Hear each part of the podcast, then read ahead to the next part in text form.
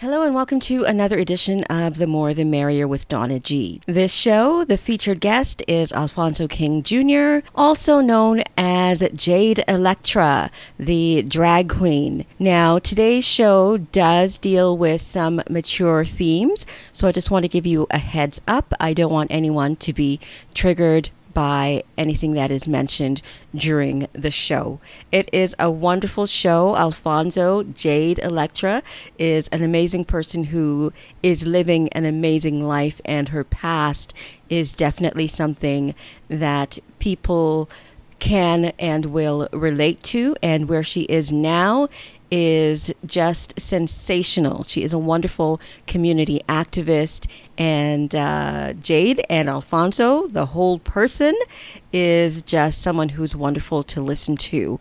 Uh, she's been part of House of LaBeija, for those of you who know the, the documentary Paris is Burning, and she has done and is doing so much more. So keep it locked to 89.5 FM if you want to get in touch with me for any reason at TMTM with Donna G on Instagram, Facebook, and Twitter. And tell your friends if you if they missed the show, go to www.ciut.fm, click on Sundays 1 to 2 p.m the more the merrier, and click on my podcast link. And of course, we're going to get started with a track from Jade herself, and this is Basic Bitch. Basic bitches want to keep me from getting married. And you don't have to be a gay man or a drag queen to be a basic bitch. This is for everyone, darling. Basic bitches don't discriminate. Basic bitches come in all shapes, sizes, and gender and those in between. Basic bitches just can't take me. They've never been able to take me. You won't make it like that. You won't make it like that. You won't make it. You won't make it like that.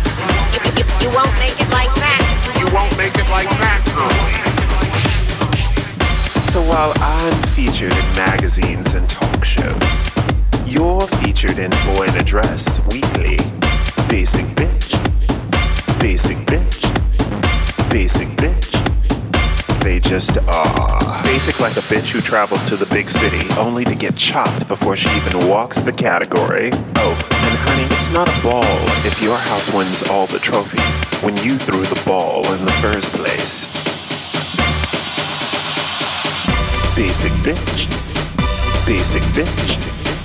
Basic bitch. That's just basic shade.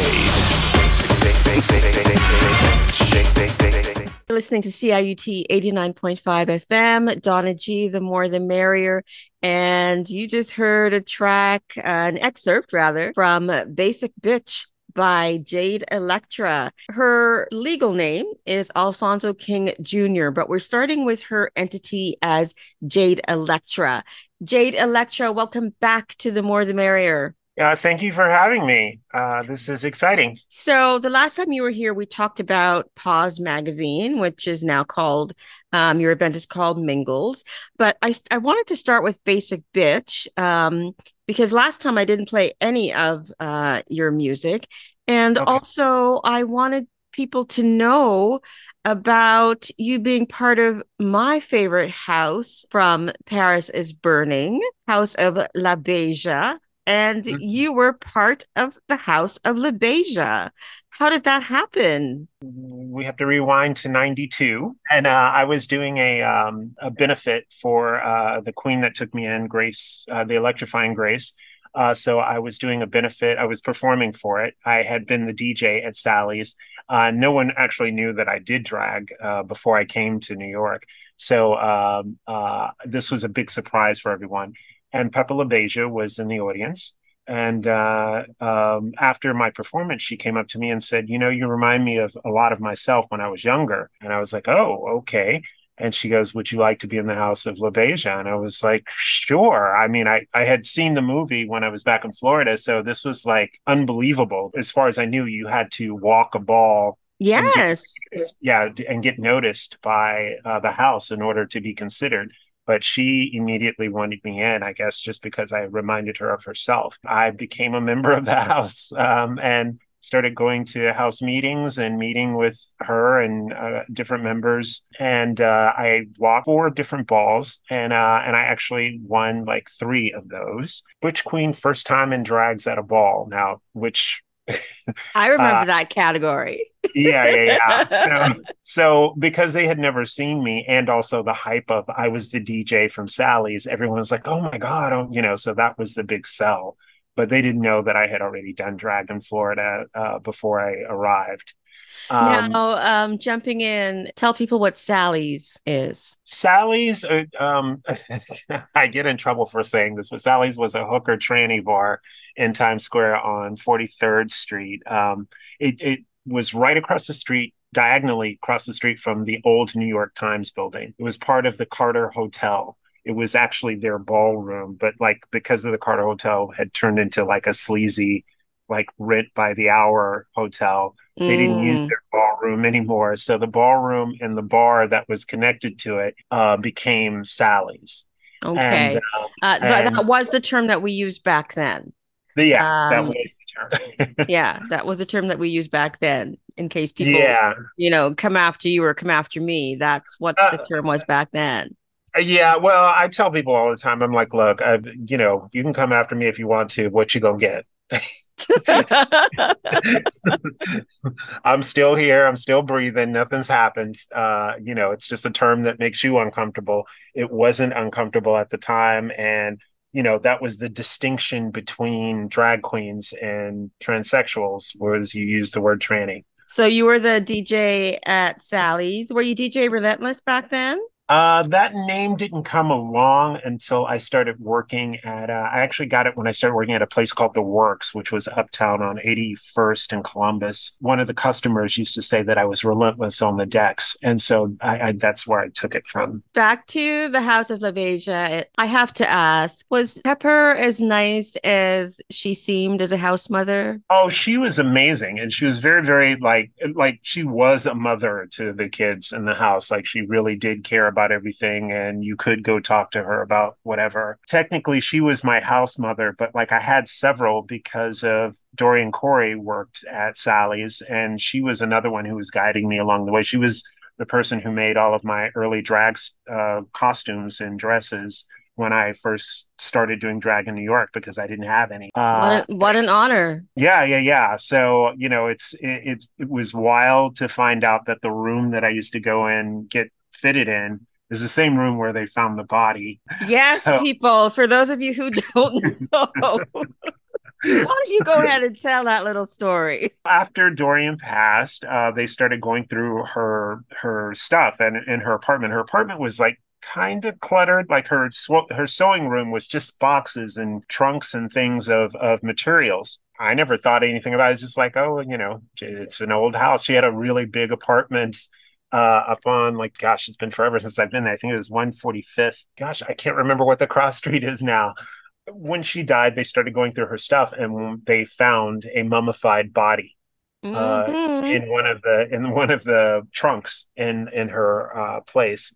And uh, the legend is that it was of a lover, kind of a DL lover who wasn't out who was very abusive to her. And I guess they got into a big fight and it, she ended up killing him. And so the smartest thing for her to do was to dismember the body and mummify it because if they can't find the body, then they can't charge you with anything. So she kept it. Yeah. So that's yeah. Dorian Corey who made costumes for you, some of yeah. which you wear to this day looking fabulous. I, yeah, yeah, yeah. I still have uh I still have like four of the pieces. Yeah. Became friends with Hector Xtravaganza as well. Yeah, Hector and I actually dated for a short time. You know, the interesting thing was uh, when I moved up here, I uh, we were still in contact, and I actually brought him up here to be a part of World Pride. And uh, but unfortunately, Hector, uh, part of the reason that we didn't last is his ego was huge.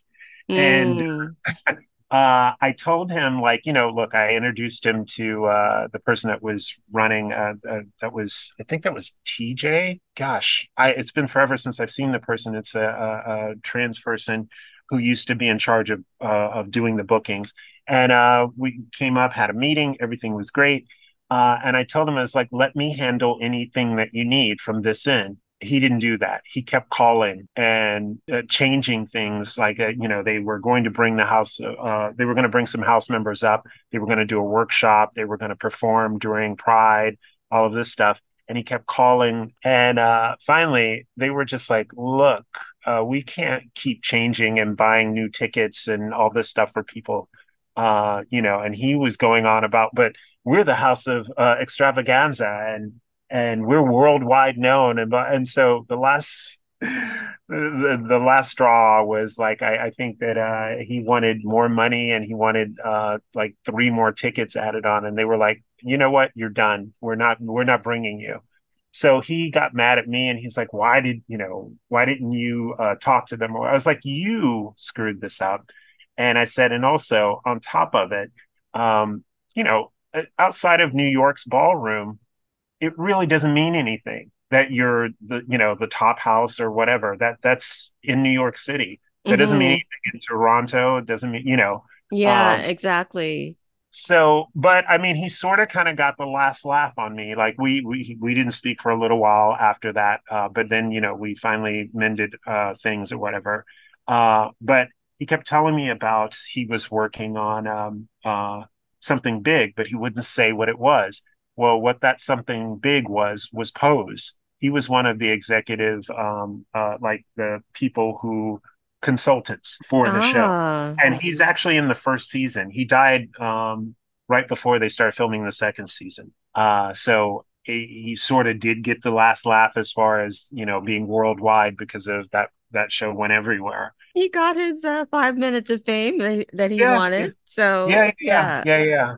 Tell me how you got to open for Cyndi Lauper. Ah, um, let's see. It was uh, the year was 2000, and um, uh, I had uh, I had auditioned to be in her video for um, the the 90s version of Girls Just Want to Have Fun. And uh, New York City, there this was just taxis, and there weren't Ubers back then. Uh, I missed getting there for the shoot because we were being uh, taken out to Long Island on a bus. I missed by like five minutes. Uh, I got the cab got there late, so I'm I, I was furious, and uh, and I wrote an apology letter. Uh, and so she remembered that and invited me to open for her. Uh, she was doing a Grammys party down in Soho, and uh, invited me to come and uh, uh, perform, uh, be like a an opening act for her. So that's how that happened, and uh, it was a really fun night. Uh, uh Liev, wait, Liev Schreiber, Liev um, Schreiber, yeah, yeah, yeah, yeah, yeah, uh, was in the audience with his wife. But uh, I was doing an Eartha Kitt number, and I went and sat on his lap during the number. uh, he was a really good sport about it, or whatever. But I was just like, "Oh, I'm not missing this opportunity." No. now, how did uh little skinny kid from Florida make his way to New York. Let's set the stage because you did not have an easy upbringing. Tell us about those Florida days and your mom, Rose, and your grandma. Is it Carrie May? Yeah, Carrie. Carrie Mae.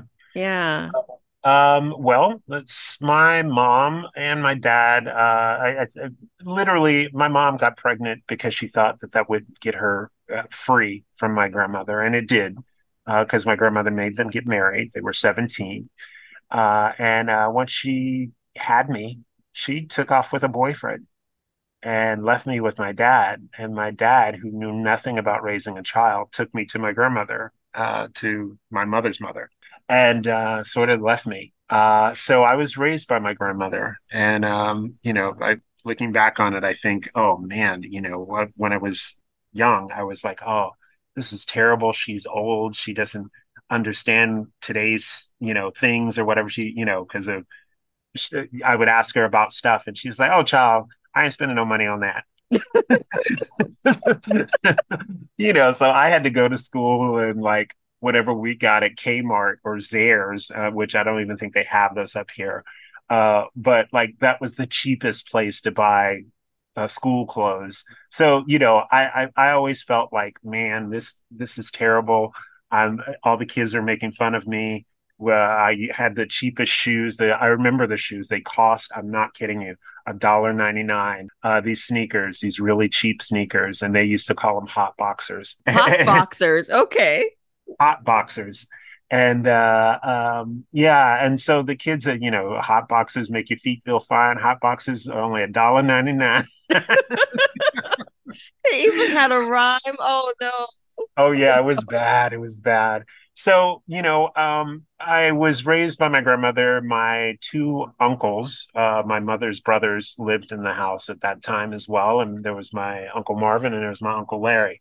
And uh, they used to like tease me relentlessly because I was I was an effeminate kid, uh, and uh, they would do all kinds of really messed up jokes. Uh, one of their favorites was dipping a, a butter knife in ketchup, and then they would run it past my ear and say, "Oh, I cut you." So I would run my, you know, touch my ear and see something red and start screaming. And they thought that that was hysterical. Oh, Oh yeah, yeah, yeah. And I, and I would fall for it all the time. When you're like six and seven, of you know. course, of course. And my grandmother would be like, "Y'all leave that child alone." uh, so um, yeah, so I mean that was my early years, but then unfortunately, about the time when I turned seven, um, my uncle Larry started molesting me, and that went on Oh, until I'm so sorry.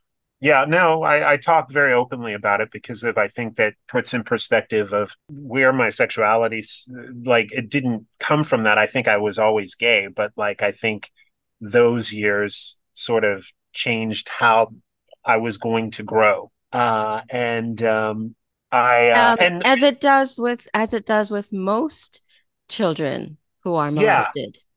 Yeah, yeah. And and so um but the thing is is and and I, I think this is the thing that makes a lot of people uncomfortable when I say it. There were aspects of it that I liked, and it was probably because of the fact that I was getting attention. And so a lot of what Jade Elektra is based on is the feminine part of me that I learned about myself during that time. hmm So I I don't think that's yeah, I don't think that's an uncommon feeling um to have because it's sexual. It's supposed to be pleasurable. yeah, And I and I know some um rape victims, one of the shames that they have is is orgasm, you know, during that horrible incident. right. So I think that is wrapped up in what you you were experiencing. But at the same time, this was somebody older than you taking advantage of you. Yeah. Yeah. And and the way that it was done, the grooming and everything that went on Exactly. was that his what he would tell me was that um, I shouldn't tell anyone because my mom wasn't around. Uh, my mom uh, ended up going to prison for trafficking drugs. So my mom was in and out of prison most of my childhood. Uh, and um, uh, he was like, you know, uh, your mom's not here. If you tell anybody, you're just going to be put out on the street. Uh, you know, uh, The so power, the power tactic. yeah, yeah, yeah. And so, you know, when you're a kid, a little kid, you believe that stuff. And so I was afraid to say anything. I couldn't say anything, and I didn't want to leave my grandmother, and it, it was a lot going on.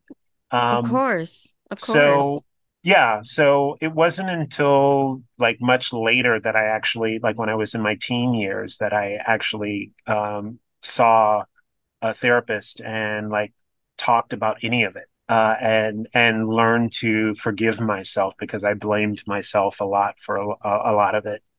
Uh, hmm and also uh, forgave myself for being gay. Like I thought that that was you know uh, all, it was the worst crime for a black boy to be in the South, you know, uh, uh, everyone would talk about you and everyone, and they did anyway. Like it was, uh, it was just like you know everyone made fun of me or called me sissy or whatever so the to take back that i embraced my drag. I embraced um you know being the person that i am. I'm i'm not i'm not some uh you know big butch burly man uh but i'm not by far uh a, a, a Nelly Queen either. I, you know, I can be, mm-hmm. when I need to be or for stage or whatever, and I like it that way. Um, but like in my everyday life, I'm just normal. I'm like a nerd, actually.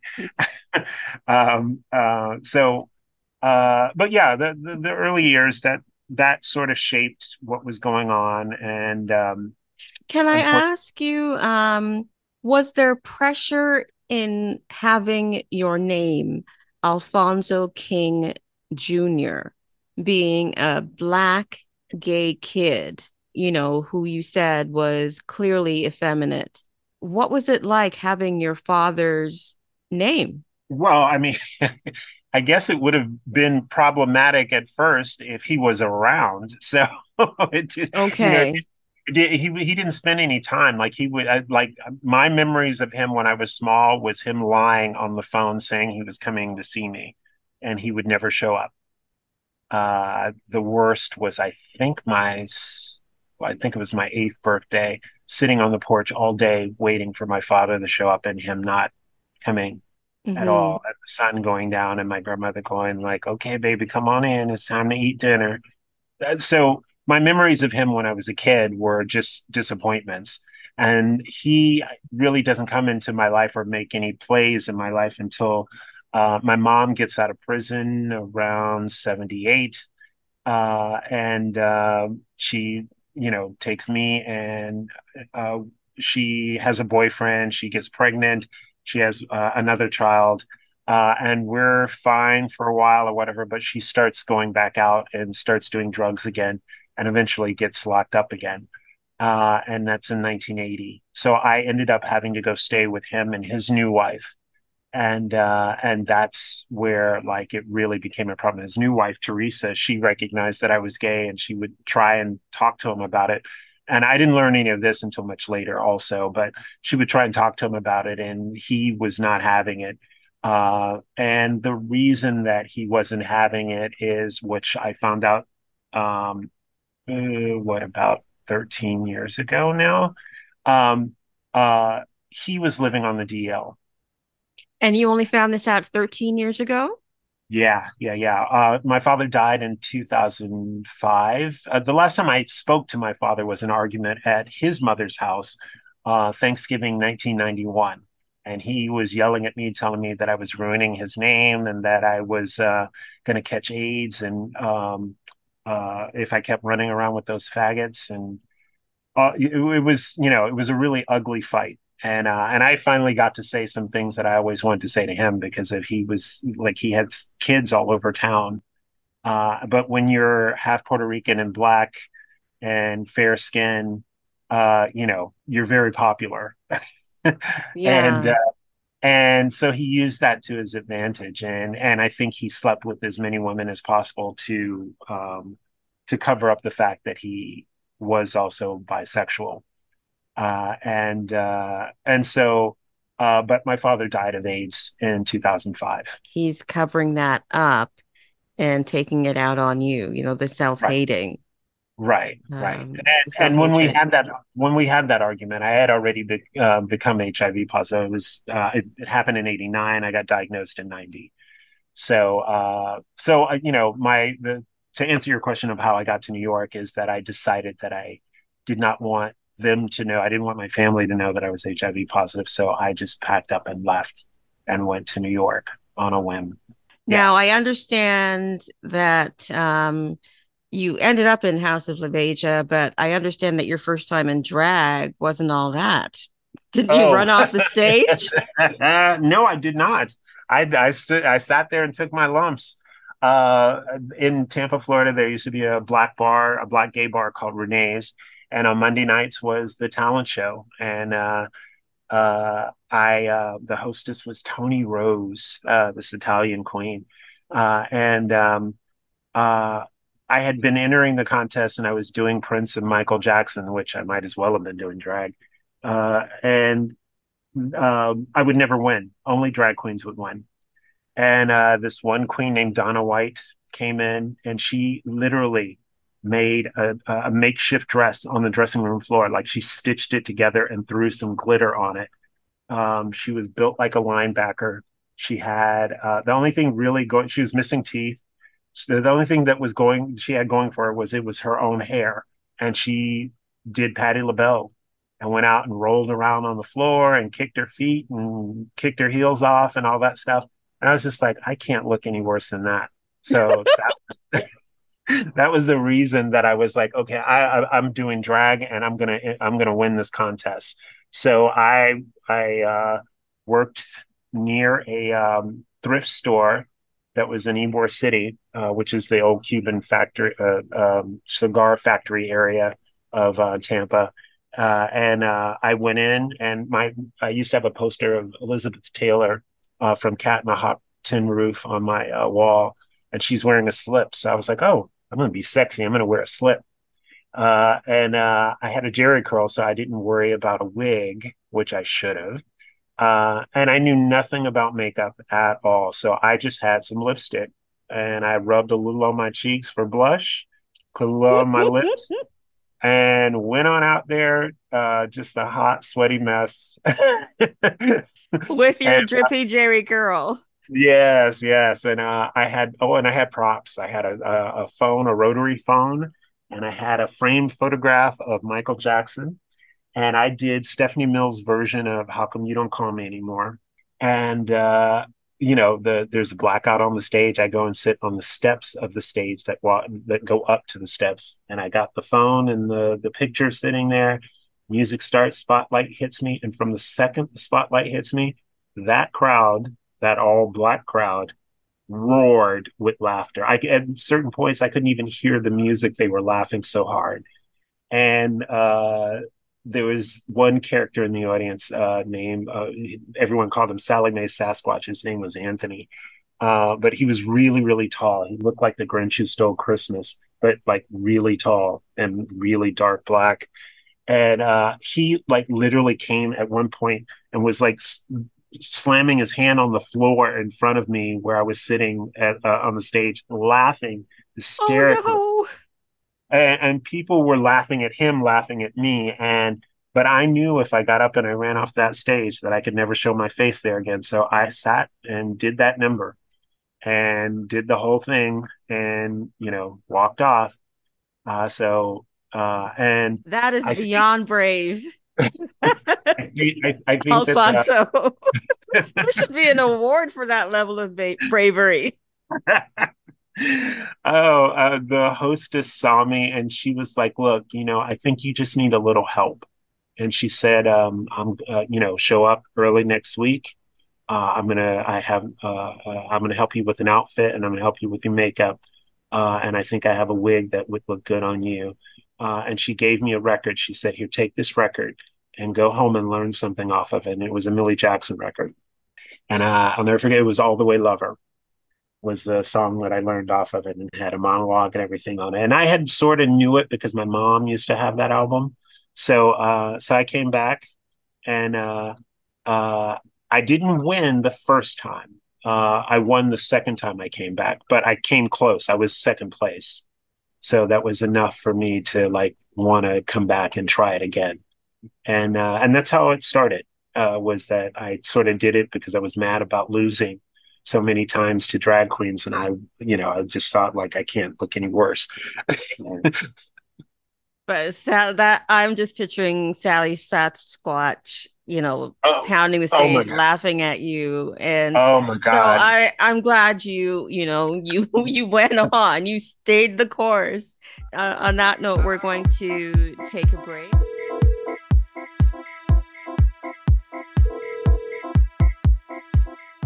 Curated by the people for the people. CIUT 89.5 FM is the sound of your city. If you're just tuning in, you're listening to The More the Merrier with Donna G on CIUT 89.5 FM. And my guest is Alphonso King Jr., the man behind the drag queen Jade Elektra. Before uh, the break, we were talking about you moving to New York you know, having braved Florida's uh, demanding drag scene to move to New York.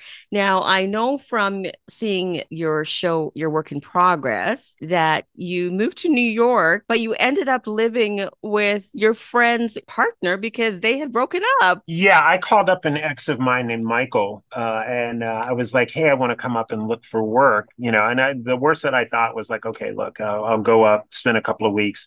And then come back to Florida and take a job at McDonald's if I have to. So, um, you know, he was like, sure, you can come up, but he really shouldn't have said that because it wasn't his place. It was his girlfriend's place, which was this transsexual name, uh, Grace. And she went by the electrifying Grace, and she was one of the hosts at um, Sally's. Uh, she hosted Monday night's uh, uh, talent competition, and she hosted Wednesday's uh, Go Go Boy contest. So like I, you know, I bought my ticket uh, and uh, it was non-refundable. I remember, and uh, I had spoken to Grace a couple of times on the phone, but like hadn't really had any real conversations with her. I called to tell Michael that, like, you know, the the tick, I got the tickets and all that stuff. And uh, she answered he wasn't home, and I was like, "Oh, you know, I'm going to be there in a couple of weeks." And she's like, "Oh, great, where are you staying?" And I was like, um, "With you." and she was like, "You can't be coming to stay with us. We we live in a room." And I had no concept of someone living in a room. I was renting a two bedroom apartment in Hyde Park in Tampa for like I think it was like 275 or something like that. at the time. And uh and i was like oh well my ticket is non-refundable. I don't know what i'm going to do and i don't have very much money and blah, blah blah. And she was like okay well we'll figure it out. Just come up. So i get there. I arrive with uh, uh i think at like 60 or 65 dollars in my pocket. And uh, most of that was spent like 30 or something of it was spent getting into the city from the airport. And i get there and uh, sure enough she lived in a room um, it was an apartment. It was like a a rooming house um, on 46th and 8th. She was on the second floor, and we had to share a bathroom in the hallway. And uh, what what I didn't know at the time, it was a place. It was a housing place for people living with HIV.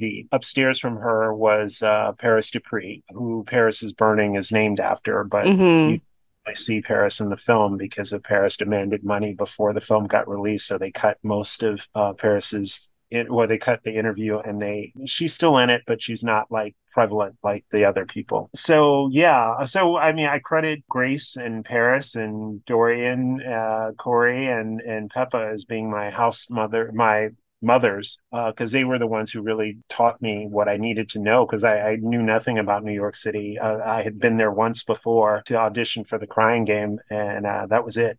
When was Jade Elektra born? Was she Jade born um, when you joined the house or? No, Uh, no. Jade Elektra was born when I decided to do the benefit for Grace. Um, there was uh, my drag name in Florida was Ebony, uh, and they, you know, those shady kids at um, at Renee's, uh, because I only had like one outfit for a while. They started calling me Ebony Fashions. Uh, because you because you were not. Right, right. You know, um, but eventually I started getting clothes or whatever, so it sort of fit. But when I got to New York, there was a, an Ebony Jet who was really big on the scene. That was her name, and uh, I wasn't going to call myself Ebony anymore. So, and I've always been fond of colors for girls' names, and so uh, I like green or jade, and uh, um, I wasn't going to call myself the electrifying Jade, um, uh, but you know, I wanted to sort of pay homage to uh, Grace because that was her uh, moniker. So I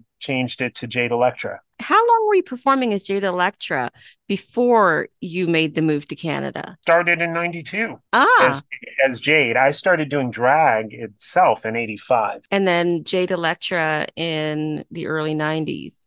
Yes. Okay. Now, one of the things that you do that I don't um, often see um, is you actually lip sync to spoken dialogue because a lot of the 70s singers had spoken dialogue in their music.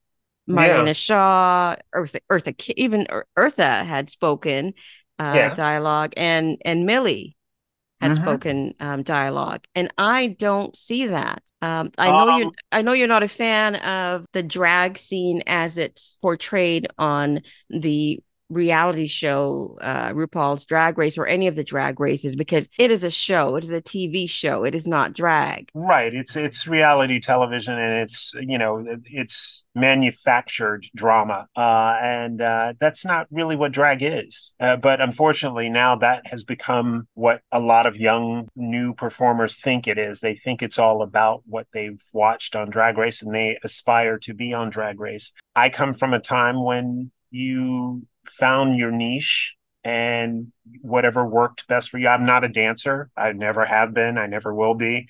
Uh, so you know, my strong thing was my lip sync, and uh, and I really enjoy. Like to me, I, I I think it's better to have material that shows that you actually know what you're doing. That, most songs they repeat themselves, and that you could kind of fumble through them.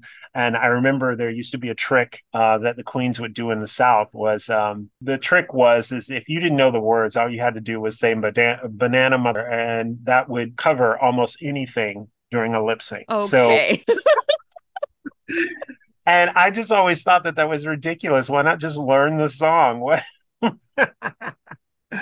So that became my strong point. That's really what sold me in drag because of I wasn't uh, I wasn't a dancer and uh, I wasn't funny like on the mic or anything like that. I was just, but I, I knew my material, and that's what people wanted to see when they saw me was that I knew these monologues and I I would act the things out that you know it wasn't just me moving my mouth. It was a whole that's and that is not that is not easy to do to do a lip sync of a monologue you have got to have your mouth in the right shape your tongue in the right position and Yeah, to, to be able to do that Well, the, uh, and what I always tell people, especially for young queens who do ask me about it, is is that believe in what it is that you're doing. Don't do don't do a song just because it's popular and everyone is doing it, or you think you're going to make money off of it.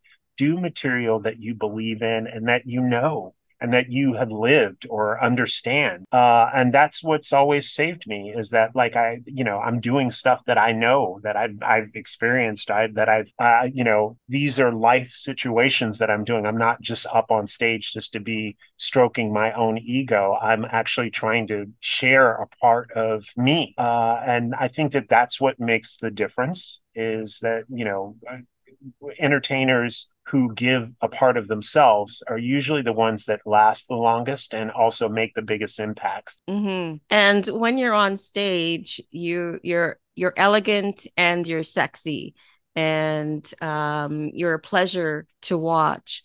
Um, you're also very community minded with your pause uh, magazine which you and your event which you which is now called mingles Yeah, well, it- all I, I should correct you so we make sure that we get this right if someone wants to find it. It's Poz Planet magazine. okay Yeah. um poz planet magazine and that's um facebook it's on facebook Yeah, yeah. If you Google it, it'll come up. Um, but it, it's it has a Facebook page, uh, and um, there you can download the magazine. is free. It's a downloadable magazine. Uh, and uh, what we do, my way of trying to fight stigma is I put a person living with HIV on the cover every month, and we tell their story. Uh, so that that section is called Up Close and Personal. And I try and find different people. I've interviewed people from around the world uh, who are doing things in their community that I thought would be a good inspiration for others because of the reason that I started the magazine and started the the events, the Mingle events, which were originally called Postio, was because of one of the biggest killers of people who are living with HIV is depression. It's not the disease itself; it's the the, the isolation and all of those things. And so I thought we need to have spaces where we can go and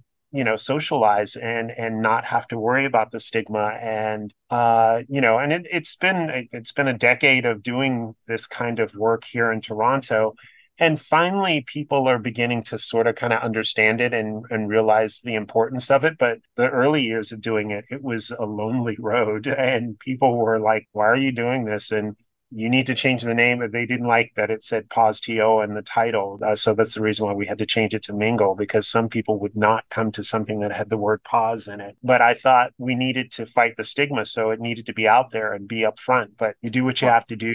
You're just proving that the stigma is still there all these Yeah. years later. Oh yeah. Well, and some sometimes the worst stigma is from the actual people who are experiencing it. They Yeah. it's self-inflicted. And and so, you know, I my husband and I we have been very very out about our status. We came out in Fab magazine the same year that I moved here. Did you move here for him? Yes. You said Fab magazine. Um, oh, the old days. yeah, very long time ago now. Yeah, that uh, there used to be a column uh, for, about couples or whatever, and so uh, I think it, the drag queen who used to write it was Heroine Marks was her name. She interviewed us. I think it was at uh, O'Grady's. We were at O'Grady's. I think we sat and did the interview there, and uh, we were very open about our status. And uh, and I was just like, you know, um, for me, of like, I, I, I just got married. Uh, I you know, this is my first time ever being married. I had been proposed to once before, but the guy backed out at uh, like a few months before it was supposed to happen. And and I remember in that interview, I said that this is the new frontier. Like, you know, we're boldly going where I've never been before. So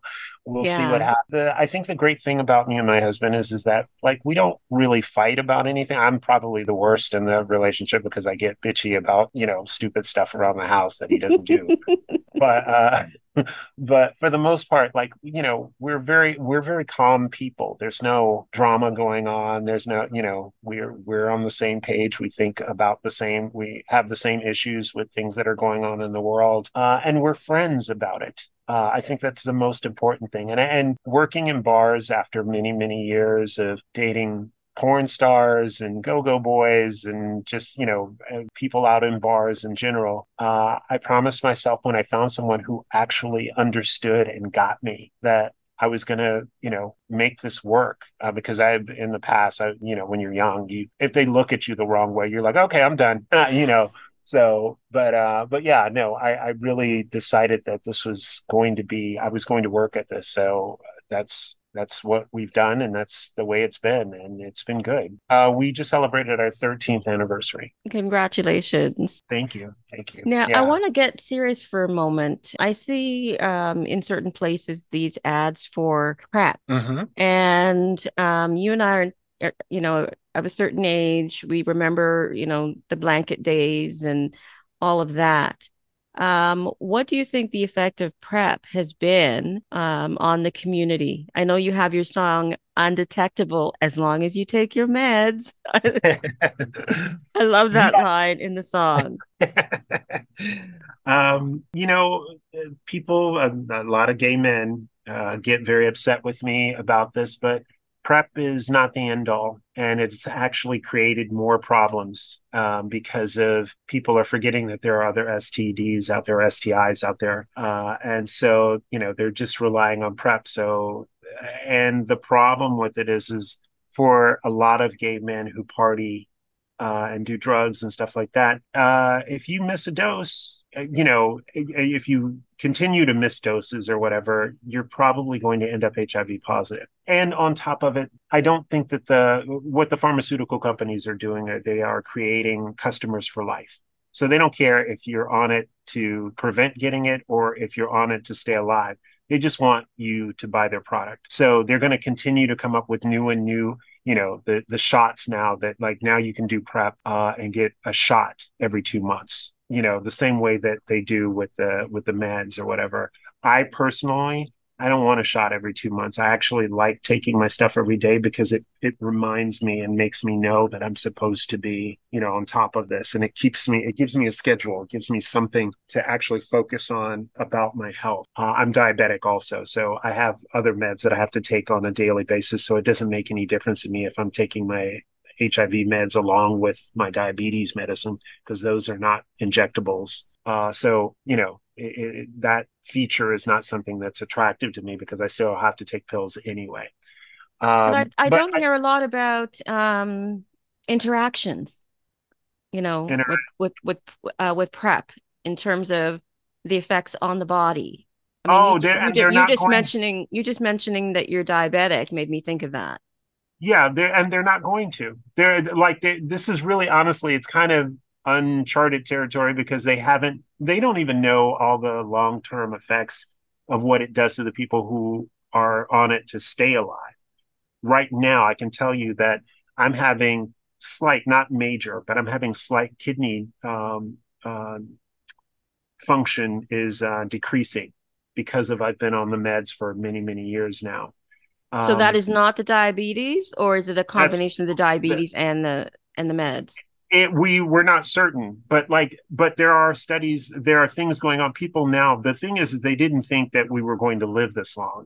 So one of the things that I've been advocating lately for is aging with HIV. Like, you know, what happens to the body after so many years of being on it, and what are the studies, and where are we going with this, and the care for people. Like, you know, we have people now in their 70s and 80s who are HIV positive who've been positive for many, many years because the drugs got better. Um, and but they need to like start talking about those things and start looking at those things instead of just giving out these pills or this medicine and not testing it and not checking it. Mhm. Um, Yeah. and on, and on top of it, just uh, senior health care for LGBT people um, anyway. Uh, like uh, sitting on the panels, I've learned so much. Did you know that when, and this is for gay couples and straight couples, if you are put into a home, they separate you Yes. um, because they don't want you having sex. And and the weird thing is, is because of this obsession with Viagra, um, there's an uptake of uh, cases of of HIV and other STIs um, uh, happening in senior homes because of Viagra. That I knew of. But I was Yeah. also going to bring up the fact you mentioned the, the very important point that um, we have we don't have enough um, housing for seniors, Right. um, especially if they're if they need medical assistance uh, on a daily basis, and we don't, as far as I know, um, there aren't any you know queer positive spaces dedicated um, to the queer population that's aging, to the aging queer population. Well, I mean, I, I just performed for Seniors Pride over at uh, the Rekai uh, Center um, last, what, the 17th. Well, I, I did uh, June 17th. And uh, they do have, I guess, a wing for the LGBT, uh, you know, community there. And Uh, they're beginning to like make accommodations for that uh, in a lot of places. But like, still, that needs to be a norm uh, Yes. across Canada, uh, you know, across everywhere. Um, and so, you know, we we really need to start talking about those things. So that's the reason why I'm getting involved in any of the panels for those kind of things to talk about. Like, hey, this is what's going on. You know, I'm I'm 55 this year. I'm going to be 56 in August. Uh, I, you know, I'm I, I'm on a banana pill sliding towards 60. I totally want to know like what to expect and what can happen. You know, I I'm I'm in pretty good shape, uh, uh, you know, with my mind and and my faculties and everything. But what happens if something changes with that, and who's going to take care of me, and you know, all of those things. So, So uh, are these panels uh, part of your CanFAR work? Uh, no, actually, I do a lot of work with Realize is the organization. They do a lot of this, the studies and the the panels and stuff like that. CanFAR uh, is more so towards um, working, hopefully, towards a cure um, uh, and and and awareness. Uh, like I, the last thing that I did for CanFAR, I uh, did uh, some videos uh, for their. They have a program called Sex Fluent and it is uh, uh, aimed at the youth, like you know, from teens up until like late uh, twenties, uh, to get them uh, informed um, with all of this conservative um, stuff going on, where they want to stop classes and they want to uh, ban books and all this other stuff. Uh, kids are not getting the information that they need to know. And it was alarming to look at what studies, you know, the surveys that they did. And there are kids out there who think that if they eat off of your utensils, that you're they're going to get HIV. Oh my goodness, we're going back Right. to the old days. Right. And and it's because of the uh, the ignorance that was, you know, when you're left in the dark and you don't talk about these things, then you're it's like festering in the background. So then all of that misinformation gets to grow and, and travel. So my thing is is like I said at the the AIDS memorial this this year, um, at the AIDS vigil um, during my performance, I, I told everyone I was like, when you leave here, go and have a conversation with someone about you equals you because this needs to be a regular conversation. That so What what people is you equals you? uh, undetectable equals untransmittable. So as long as I'm on my meds and I'm undetectable, I couldn't give you HIV if I tried. Okay. We could have unprotected sex, and that wouldn't you wouldn't be at risk because of the it's it, it it's such a small amount of the virus that it couldn't be transferred. And that's But you still have to watch for the STIs. Oh, of course. And that's Yeah. that's the big problem is is that people are just forgetting about that part of the equation. They're just, oh, well, you know, I can do whatever I want. And then the other thing that's really kind of crazy is there are HIV positive people going back into the closet about their status. So they'll tell people, "Oh, I'm on PrEP," when in actuality they're HIV positive and they're on, you know, retrovirus. Uh, oh Lord. Right. So we're we're all we're going backwards to like try and make everyone feel like everything's okay and you know and I, I I talk about this as well is like yeah there are commercials on television now for take this pill and you can live your life and your everything looks great and fun. It's not that. It really isn't. It, it's still a problem. It's still an issue if you have any other sec uh, any other health issues. Um, the HIV could enhance or you know make them worse so you know it's not just about um being undetectable. You got to be healthy and you got to eat right. You got to exercise. You got to keep your body a body in motion stays in motion.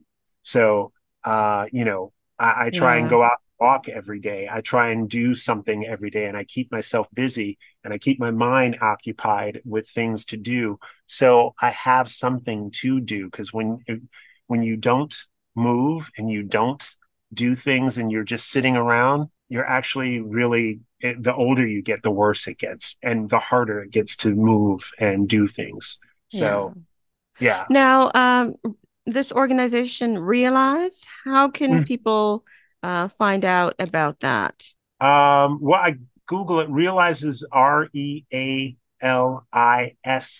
is the name of the the um, Okay, the organization. That you and, do uh, panels for.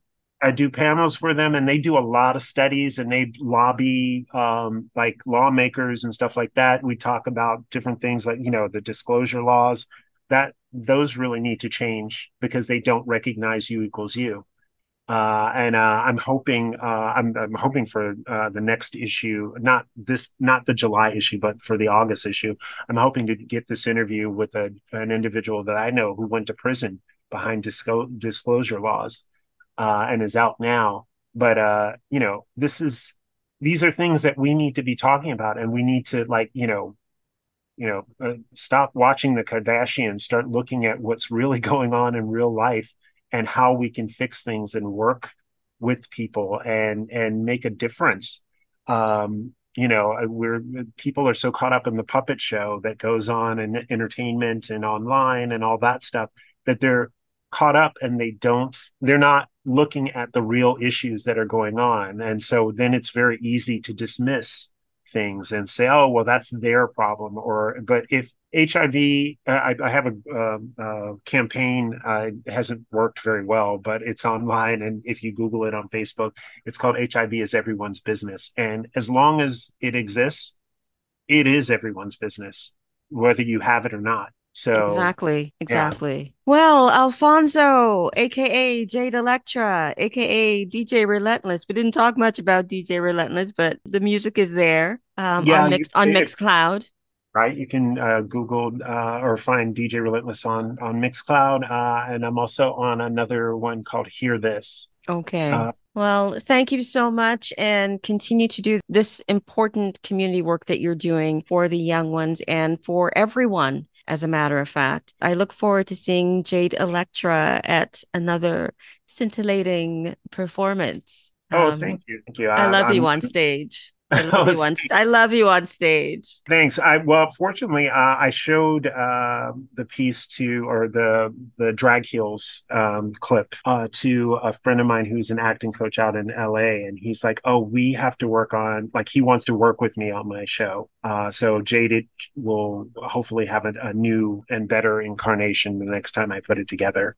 Okay, and you'll be on to talk about it. Yeah, oh, yes, yes. And also I have a friend of mine who like saw it and was like, we have to make this a book. So he's going to help me write it. Yay! Things are happening. Yeah, yeah, yeah. Yeah, yeah. So I'm I'm excited. Ah, Alphonso King Jr., thank you so much uh, Well, for joining for me having me. today, and it's it's been my absolute pleasure to Uh, talk to you. mine as well. Thank you. Oh. Thank you for all the support also for over the years. You're welcome. So happy to have had the time to talk with Alphonso King Jr., aka Jade Elektra. You can find Jade Elektra on Facebook, J A D E E L E K T R A. And the organization that was mentioned is realizecanada.org. R E A L I Z E Canada dot org.